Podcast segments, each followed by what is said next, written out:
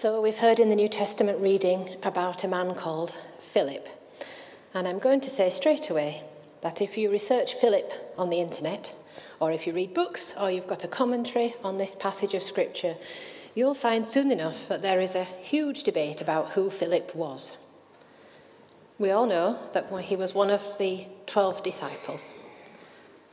And one opinion is that it was this Philip who engaged in conversation with the Ethiopian as he travelled back from Jerusalem.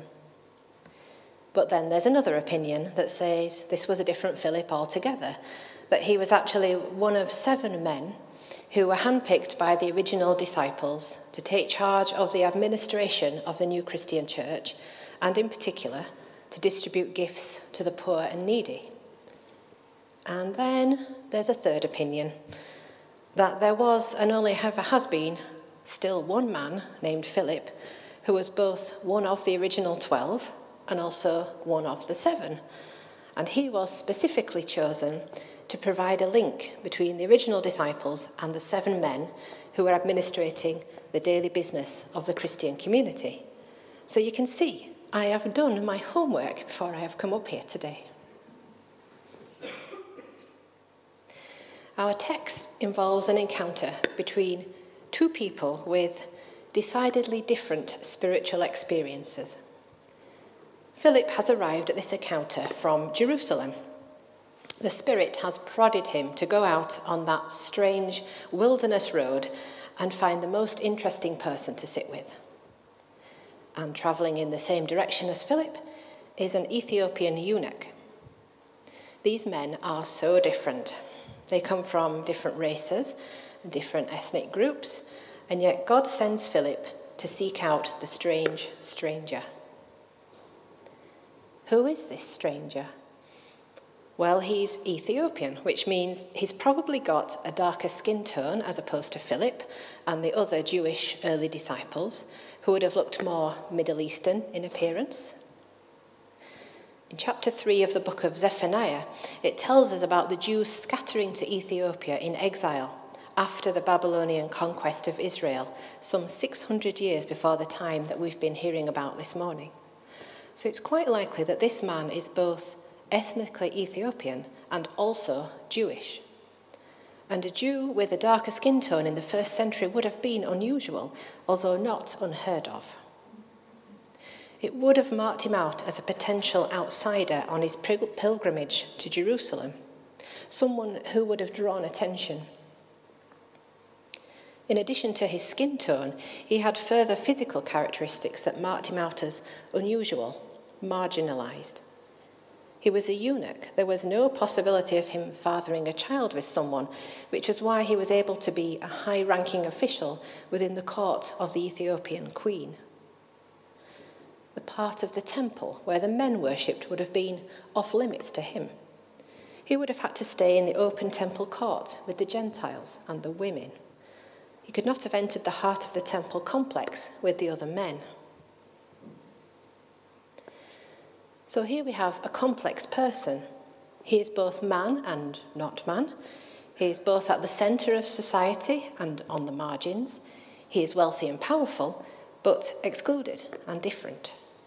He is devout and seeking God, but in a religious culture that deems him unacceptable to God. So, what is this story all about, and why is it in the Bible?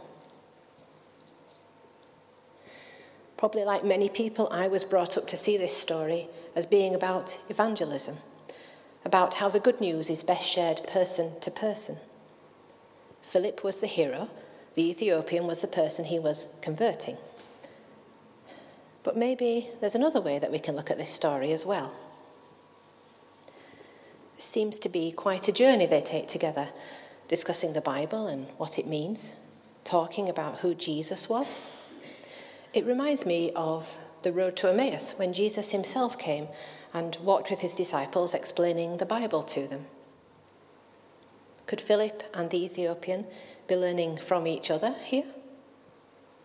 And does Philip learn that the way of Jesus is even more inclusive than he thought?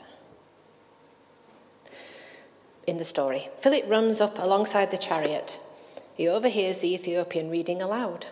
I can just imagine Philip, arms waving, of breath from trying to catch up the chariot. Philip flags it down and he asks, Do you understand what you're reading? And the Ethiopian probably pokes his head out and responds, How can I, unless someone guides me? And with that, he invites Philip to come inside and sit beside him.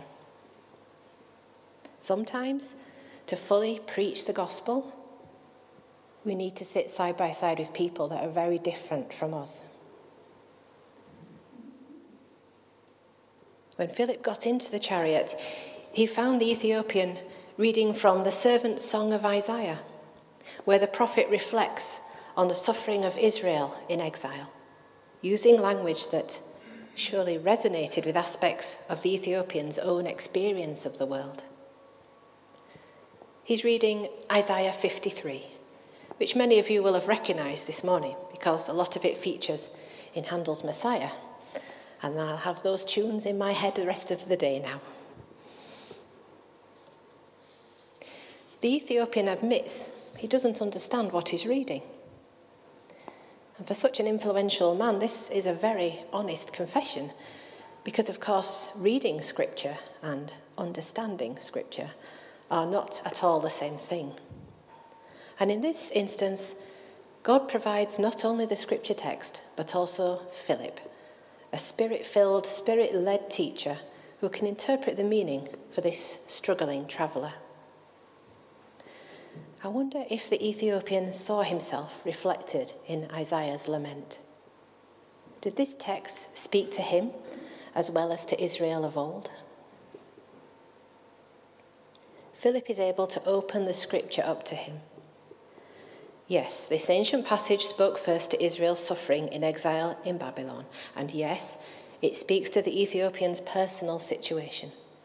But it also speaks to the story of Jesus, in whom God has drawn near to those who are far off, inviting all peoples, regardless of gender, ethnicity, social standing, whatever their circumstances or situation, they are invited to take their place in the house of God. Jesus was himself the victim of injustice. And through Jesus, God enters the lives of all those who are cut off, restoring them to the fullness of life. It's a great shame that what he actually said wasn't recorded for us. But Philip used the prophecies of Isaiah, the descriptions of the suffering servant, and he was able to link them directly to the gospel of Jesus Christ. Whatever Philip said, it answered the needs of the Ethiopian on that day. He asks to be baptized. It's not surprising that, filled with this new spiritual understanding, he grasps the opportunity when he sees water coming up ahead. It's a natural progression that he should now want to be baptized as a physical sign of his repentance and his belief in Jesus.